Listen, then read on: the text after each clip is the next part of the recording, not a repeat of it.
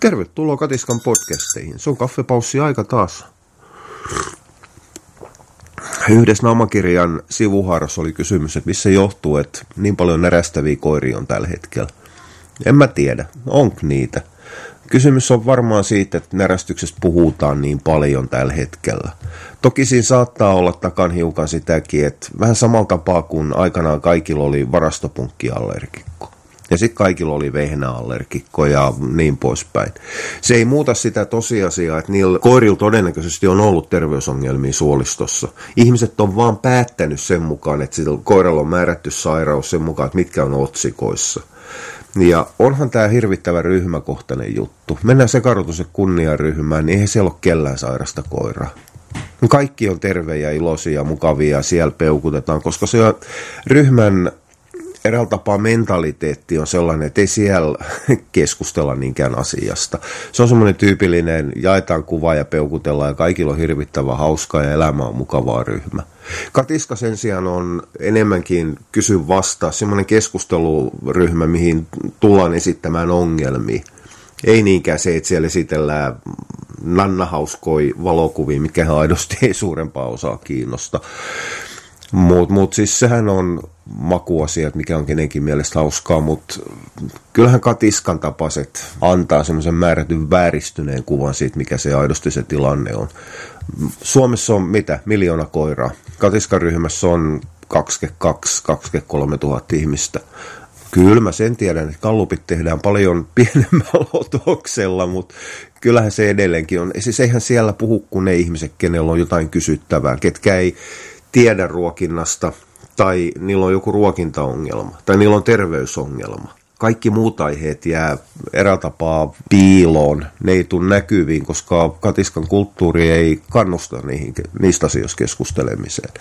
Eli se on semmoista väärän vääristymää, että kaikilla olisi närästävä. Mutta kyllä siinä saattaa olla joku semmoinen pieni pointtikin takana se, että kaikilla oli aikanaan varastopunkkiallergikko, ja sitten sen jälkeen se muuttui vehnäallergiaksi, niin ei tarkoita sitä, että ne ihmiset oli hysteerisiä, ne näki niissä koirissaan sairauksia, mitä niille ei ollut. Siis kyllähän näitäkin ihmisiä on. Niitä on mulla asiakkaana aina silloin tällöin, kun miettii, että onkohan tämä koira nyt ihan aidosti jotain vikaa. Siinä tulee vastaan vaan se, että ihmiset diagnosoi itse sen ongelman. Eli kun ne kysyy, että että, että mitä kuivamuonaa kannattaa antaa tai miten ruoka kannattaa äh, käsitellä, kun mun koiralla on varastomukkiallergia. Aidostihan ne haluaa kysyä, että kun mun koiralle ei jotkut määrätyt ruuat sovi, sillä on jatkuvaa närästystä tai jatkuvaa ripulointia tai jatkuvaa kutinaa, mitä mun pitäisi antaa sille. Ne on vaan itse päättäneet, että se nyt johtuu nyt tästä varastopunkista, koska jossain kohtaa on puhuttu varastopunkista niin paljon. Eli takana on aina sairauksia se ongelmanratkaisu on sitten se, mihin takerrutaan. Niin kuin närästyksissä. Kyllä ihan varmasti niillä koirilla on ongelmia närästyksen takia. Närästys on hiukan hankala tässä suhteessa, koska kyllähän tässä on nyt vähän se, että aikanaan jos koirat rapsutteli itseään, niin mm, no okei, ne vaan rapsutteli. Se on määrätty tapa sijaistoiminta, se on koiran rauhoittava toiminta. Sitä saattaa muuten vaan kutittaa. Itse asiassa, jos te kuljette jossain isommassa kauppakeskuksessa, niin katelkaa ihmisiä. Ihmiset kyynnyttää itse aika paljon. Mutta ei niin silti mikään varastopunkkiallergia ole, tai edes pölypunkkiallergia. Ne tuskin on allergisia edes niin käyttämilleen pesuaine, niitä vaan kutittaa jostain kohtaa. Miehethän on hyvinkin eräällä tapaa huono maine sitä rapsuttamisen suhteen, mutta ei niillä kaikilla mitään pahuksen täitä palleissa ole. Se vaan on semmoinen rauhoittava sijaistoiminta ja sen kummallisempaa. Mutta en mä tiedä. Edelleenkin tässä on tullut varmaan kymmenen kertaa, en mä tiedä. Johtuu siitä, että kukaan ei tiedä. Kukaan ei tiedä, että paljonko Suomen maassa on aidosti närästäviä koiria. Kukaan ei tiedä, kuinka paljon Suomen maassa on aidosti ruokaongelmaisia laajalla merkityksellä, ruoka ei sovi, ää, aiheuttaa ripulia ja niin poispäin. Itse asiassa närästys menee tähän ihan samaan, samaan kategoriaan. Et siinä suhteessa jako oli aika typerä jossain määrin. Tarkoittaa myös sitä, että kukaan ei tiedä, että mikä on koirien kohtuullisen vähis ruoka-aineallergioissa aito allergeeni. Kyllä sitä mainostetaan, että se on vehnä, se on kana, se on milloin mitäkin. Kakkamarjat ole, se on vaan se, mikä sattuu olemaan edelleenkin taas kerran otsikoissa. Ehkä närästykset on lisääntynyt. Jos mun on pakko keksiä joku syy, minkä takia närästykset on tullut eräällä tapaa otsikoihin, minkä takia ihmiset näkee niin useasti sitä, että koirat venyttelee väärin itseään, niillä on tyhjän vatsan oksentelu, mikä monta kertaa mietitään väärin närästykseksi niillä on jatkuvaa röyhtäilyä, kuplimista, ne nuoleskelee pintoi. No heinän syöminen on huono merkki. Se harvemmin on merkki närästyksestä. Jos se on sellaista täysin hysteeristä, pakkomielteistä, niin silloin se, nyt mä heitän tämän prosentin ihan hatusta, niin silloin se on 80 prosentista tapauksista närästyspohjasta. Koiralla on vattas huono olo, se voi olla jotain muutakin. Sitten se 20 pinnaa, niin se on pakkooireilu. se on eräällä tapaa korvien välissä se vika, se ongelma, mikä tarvitsisi ratkoa. Se on toinen juttu. Siihen, siinä asiassa minä en pysty oikein auttamaan. Sitten kannattaa käyttää niitä, ketkä enemmältikin osaa korjata koirien käyttäytymistä. Mutta ennen semmoinen eräällä tapaa sääntö oli se, että ei se mikään kirjoitettu sääntö ollut oikeastaan oikein opeteltu missään, mutta koirat ruokittiin kerran päivässä. Tänä päivänä rupeaa olemaan niin, että se on poikkeus, jos koirat ruokitaan kerran päivässä. Ja nyt tähänkin taas semmoinen, että en minä tiedä, että onko se poikkeus. Meikäläisen ympäristössä, mun asiakkaiden, se mitä naamakirjassa on, niin kaksi kertaa päivässä ruokkiminen on eräällä tapaa uusi vakio. Suurin osa ruokkii kaksi kertaa. Mutta en minä tiedä, että onko se aidosti, aidosti niin, niin se yleisin tapa. Ja tämä on se, mitä mä olen miettinyt monta kertaa, että no totta ihmeessä, mun työni takia mulle tulee nimenomaan ongelmakoiria. Eli mä oon vähän samassa tilanteessa kuin poliisien mielestä suurin osa ihmisistä on roistoja mulkkui, koska ne tekee töitä roistojen ja mulkkujen kanssa. Mun pitäisi sanoa, että suurin osa koirista on sairaita, koska mä teen pääsääntöisesti vaan ruokintaongelmaisten sairaiden koirien kanssa töitä. Mutta mä osaan hiukan, tai siis mä haluan, haluaisin ainakin osata. Mä ylläpidän itselleni sellaista käsitystä, että mä näen ohitte sen kuplan. Ei se aina onnistu ihan käytännön elämässä, mutta se on toinen juttu. Kyllähän mun asiakkais on useimmat on kaksi kertaa päivässä syöttäviä onko se syy vai seuraus vai onko niin mitään tekemistä keskenään. Ylipäätään tämä kausaliteetti ja korrelaatio, syy- ja seuraussuhteet, mikä johtuu mistäkin ja mitkä vaan sattuu samaan aikaan, niin on mahdottoman vaikea ja ihmiset sotkeentuu tähän jatkuvasti. Punkkihäidöt on yksi hyvä esimerkki siitä. Mä aina valkosipuli, koiralle ei tule punkkeja, valkosipuli estää koirien saamasta punkkeja. Eihän se niin mene. Ne on vaan kaksi eri asiaa. Sen sijaan pitäisi miettiä, että onko mun koira ylipäätään sellainen, että punkit voi tarttua siihen. Liikkuu koira ylipäätään sellaisessa heinikossa, missä voisi olla punkkeja? Onko ylipäätään sillä alueella punkkeja? Ne on sellaisia asioita, mitä pitäisi ruveta miettimään sen punkkihäiden sy- sy- sy- systeemin mukaan, suhteen mukaan. Eikä sitä, että onko ne nyt tosiaan jätetty vessaan valoa yöksi, niin se on karkottanut punkit meidän pellolta. Ei meillä syötetä valkosipulia eikä meillä ole punkkeja. Niin, no, mitä mä sitten keksin syyksi? Täytyyhän mun keksiä joku syy. Se on edelleenkin se vessan valo. No joo. Niin, eli mä en tiedä, että liittyykö kaksi kertaa päivässä syöminen siihen, että on mun asiakaspiirissäni on niin paljon vattaongelmaisia koiria. Mutta mun tekis mieli arvata, että se on altistava tekijä. Eli kun me työnnetään jatkuvalla syötöllä koiraan ruokaa, edelleenkin tämä suoliston lepoaika, mitä mä tässä niin kuin haen, niin on, se voidaan lyödä ihan huuhaa leimalla. Ja, ja sanotaan suoraan, että jos tämän saman teoria esittäisi homeopaatti, niin mä voisin todeta, että ihan pulssitti, ei ole mitään totuutta. Koska siis ei ole mitään näyttöä siitä, että jollain lepoajalla suolistossa olisi yhtään mitään merkitystä. Eli kyllähän se miettiminen perustuu vaan siihen, että mikä on koiran ruoansulatusjärjestelmä eräällä tapaa biologinen funktio, miten se on tarkoitettu koiraeläimille evoluution aikana toimimaan, tarkoitettu toimimaan, sitä tarkoitettu, siis se on seuraus siitä, miten, miten koiraeläimet on syönyt luonnossa. Mutta onhan meidän koiraeläimiä luonnos, mitkä syö jatkuvasti enemmän tai vähemmän Tosin ne menee sitten serkkuina vähän kauas. No jotkut katukoirat Intiassa jossain muualla, ei niillä ole kaloreista ongelma. Kyllähän ne ruokaa saa ihan riittämiin. Se ruoka on kaikkea muuta kuin hyvää ja kunnollista. No voiko ne koirat sitten hyvin? Ei, ei ne hyvin voi. Mutta on niiden ongelmat missään tekemisissä sen takia, että ne syö jatkuvasti, närppii koko ajan. Eli syövät vähän eräältä tapaa niin kuin hevoset. Ei kerrallaan paljon, eli sitten satu löytämään jotain, äh, mikä on tarpeeksi tyhmä idea, kuolluttaa pyhää nautaa. En minä tiedä, saako ne paikalliset paria katukoirat syödä sitä, mutta ymmärtän, että idean siinä takana. Vai johtuuko se siitä, että niillä ei ole minkäännäköistä kunnallista ja yksityistä terveyshoitoa. Eli niitä ei madoteta, niitä ei rokoteta, ne on paskasia ja niin poispäin. Ei Intiassa ihmisetkään niin kauhean hyvin voi. Eli kyllä se niin kuin laajempi kysymys on. Mutta kyllä mä silti uskon, että tämä jatkuva syöminen, jatkuvan makupalojen anto on semmoinen altistava tekijä. Mutta se on vain yksi monien mukana. Kyllä mä tiedän koiriin, mitä ei olla saatu kuntoon sille, että ne on siirretty yhteen kertaan. Mutta kyllä tuommoiset lievät tapaukset on korjaantunut hirvittävän useasti sille, että sitä itse ruokintaa tapaa tai syömistapaa on muutettu ilman, että ruokaan on tarvinnut paljon kajota. Eikä niillä koirilla oikeasti tarvitse koko ajan työntää sapuskaa suuhun. Kyllä niitä voisi yrittää palkata jollain muullakin. Pallolpa tuukaa omistajan kiitoksella.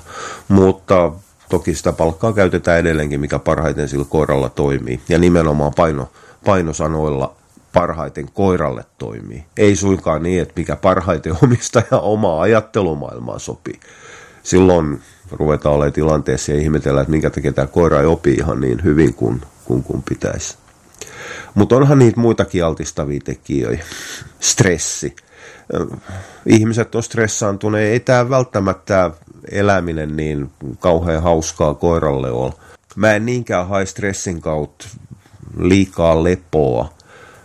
Se on useimmiten koiralla stressiin laukaiseva tekijä, mutta kyllähän eräänlainen tyylsistyminen aiheuttaa ongelmia. Mutta ihan samalla tapaa se jatkuva aktivointi, jatkuva koirien eräällä tapaa yllyttäminen, olemaan aktiivisia, niin, niin on kohtuullisen vahvakin stressiaiheuttaja. Ja edelleenkin, kyllähän mulla tolkuttoman paljon asiakkaissa on ongelmakoiria, mitkä harrastaa. Mutta taas kerran meikäläinen näkyy harrastavissa piireissä paljon enemmän kuin kotikoiraympyröissä. Eli kyllähän toikin varmaan menee enemmältikin sinne kuplan puolelle, eli mulle vaan tulee asiakkai, muuten vaan meikäläisen näkyvyyden takia, jotka harrastaa.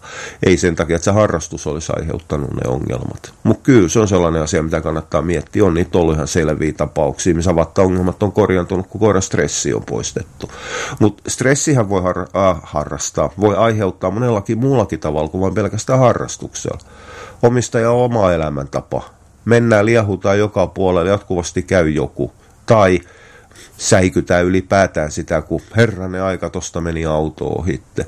Tai vuorotyö saattaa olla sellainen, mikä stressaa herkkää koiraa. Kerrostaloasuminen, meidän oma kasvattiin oli melkein lopetuskunnossa sen takia, että se ei kyennyt elämään Vantaassa. Vantaassa, Vantaalla kerrostalossa. Sen jälkeen, kun se tuli meille takaisin joksikin aikaa, niin ei sillä ollut mitään ongelmia. Eli sen hermorakenne ei vaan kestänyt sitä, sitä kaupunkiasumista. Mutta kyllähän siinäkin oltiin tekemässä jo kohtuullisia allergiadiagnooseja ja kaikkea muuta.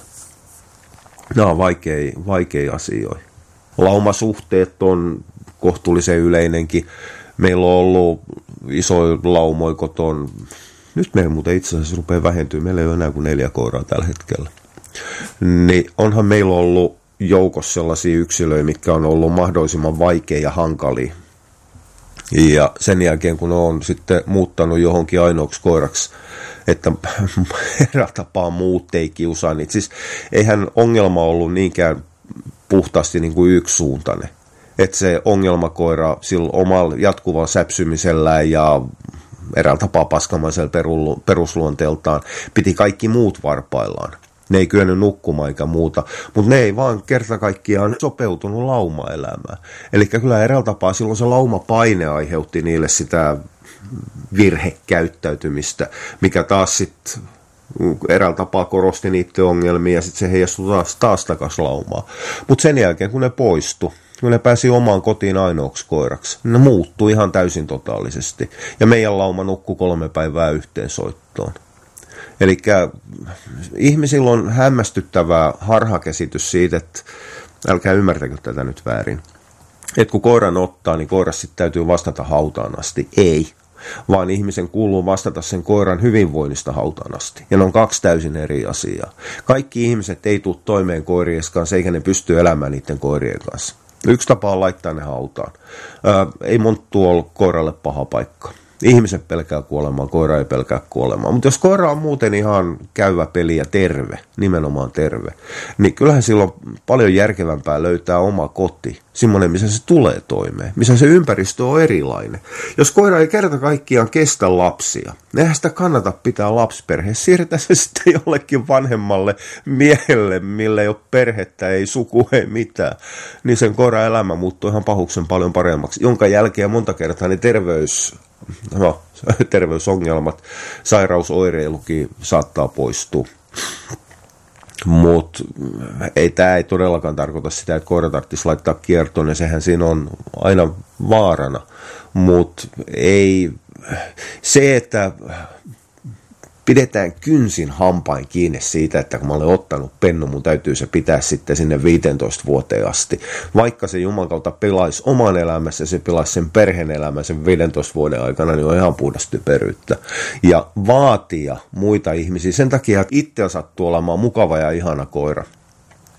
Niin sillä perusteella sitten tulla ja sanotaan kaikille muille ihmisille, että sä et voi pistää tuota koiraa johonkin muuhun perheeseen sen takia, kun minä tykkään omasta koirastani, on pahimmanlaatuista itsekyyttä, mitä maa päällään kantaa.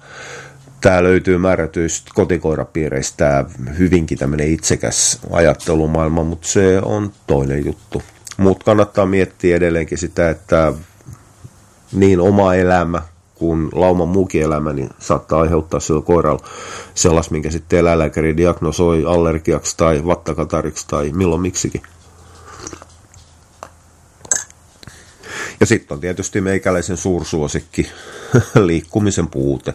Taas kerran, meikäläisellä on varmaan asiakkaista 80 prosenttia, tämä oli taas semmoinen hatusta heitetty heitetty luku. Itse asiassa mä voisin laskeekin noita joskus, koska mulla on kuitenkin dataa mun asiakkaiden koirista suurimmassa osassa mä olen jopa merkannut niiden asia, asiakas kun asukastavan, koska mä aina selvitän sen, koska se on vaikuttava tekijä.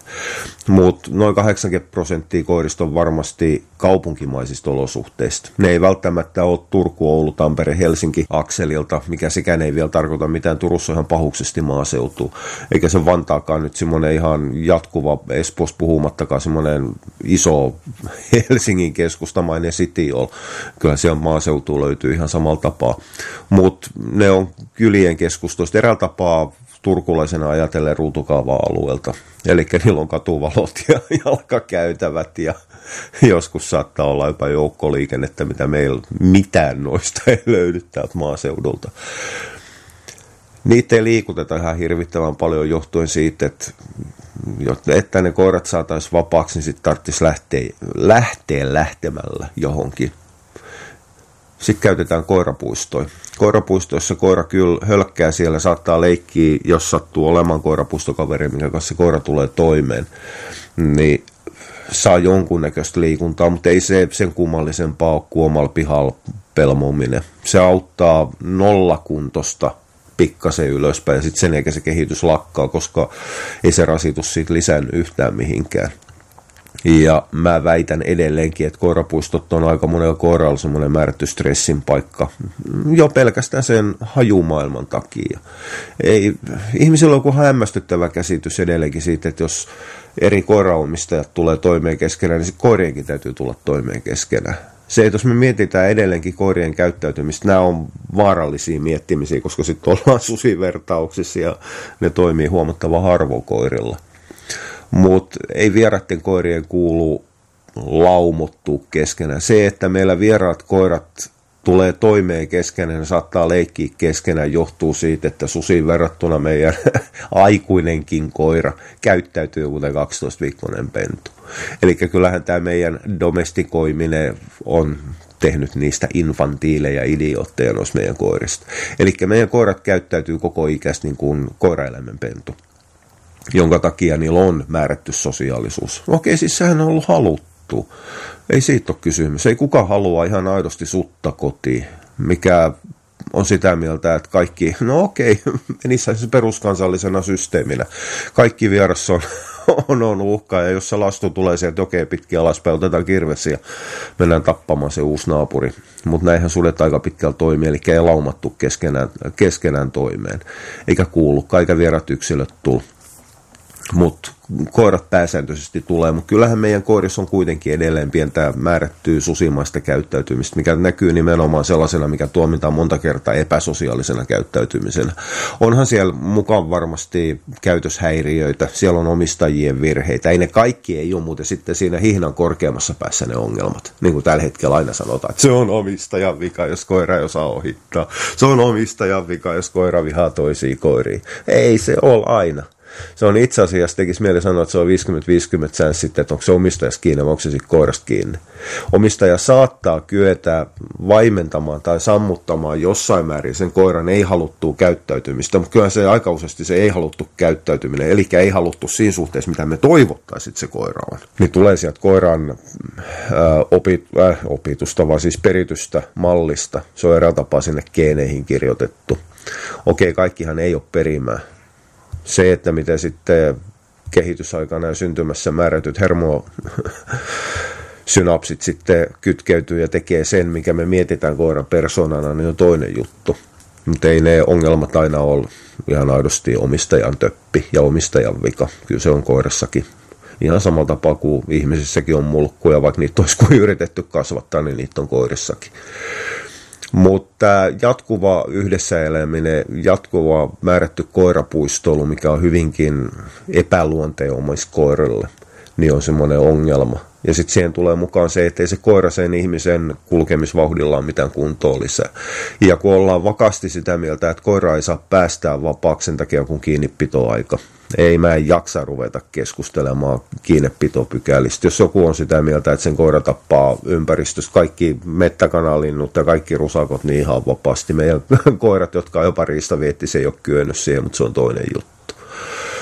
Meidän ympäristön ketut ja supit kylläkin tekee sitä, mutta se on taas kerran, kuten myös mettähoitotyöt ja peltotyöt. Ja meillä nimittäin myyrää ja rusakkoa kuolee siinä vaiheessa, kun heinää tehdään. Ei suinkaan sen takia, että siellä käy silloin tällöin koiri ulkoilemassa. Mutta kuten sanottu, mä en jaksa siitä asiasta vääntää. Mutta se, että noudattaa pykäliä eikä päästä koirasvapaaksi, niin tarkoittaa myös silloin sitä, että siltä vedä liikkuminen. Edelleenkään se koirapuisto ei korvaa sitä. Mä oon joskus toivonut, että joku tekisi semmoisen 10 hehtaarin vähintään aidatun alueen, mikä olisi silloin laillinen paikka päästä koira vapaaksi, mutta ei sellaisen kellä on varaa. Fakta on kuitenkin se, että koira ei fleksissä liiku. Se ei liiku kikkarin kanssa eikä se liiku minkään muun kanssa. Se ei liiku fillarilla.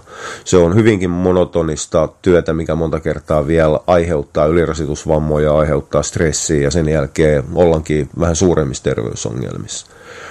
Eli kyllähän jos halutaan lähteä niin kuin ympäristön kautta ei nyt poistamaan, mutta vähentämään niitä altistavia riskejä siihen, että koiralla tulee närästystä tai mitä tahansa, mitä kutsutaan allergiaksi, niin syötetään sitä ei-kauppalaatuisella lihalla, heitetään sinne riittävästi maksaa joukkoon, eli hoidetaan se, että siellä on perusravintoaineet kunnossa. Sitten sen jälkeen sen kanssa tehdään joka toinen päivä mettälenkki se joka toinen päivä se saa pyöriä oma, omakotitalon pihassa ja kaivella sieltä sitten mahdollisia myyriä omenapuitten juurilta pois.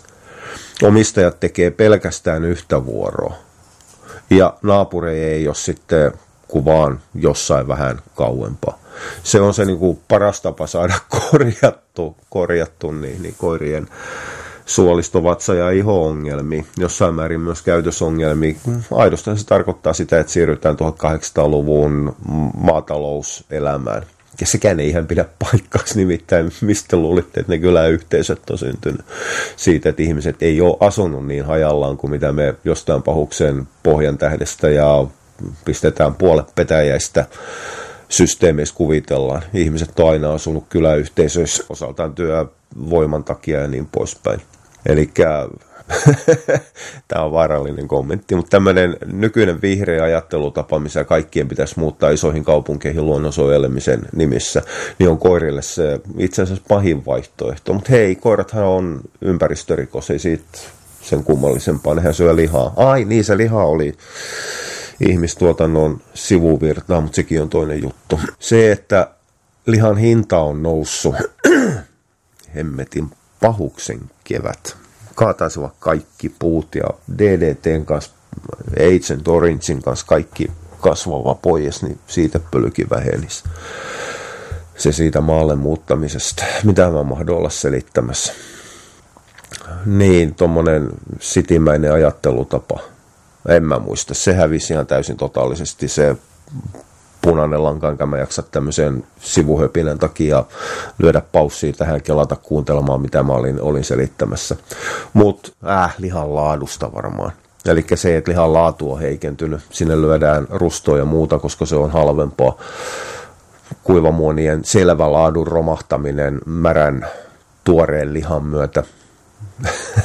tämä on platinumi ja tämä on super hyper hyvää ruokaa. Sen takia kun meillä on 70 pinnaa lihaa täällä joukossa. By the way, me ei lisätä tähän ruokaan kalsiumia. Eli se, että kun edelleen pykälät määrää se, että mitä on lihan jauho ja mitä on lihan luujauho, mutta pykälät ei määrää, mitä tarkoittaa tuore liha niin tarkoittaa sitä, että kuivamuonien lihan laatu on romahtanut samaan aikaan, kun niiden hinta nousee sen takia, kun ollaan myyty ihmisillä ajatus, että 70 prosenttia tuoretta lihaa joku parannus. Se on itse asiassa ihan jumalaton heikennys.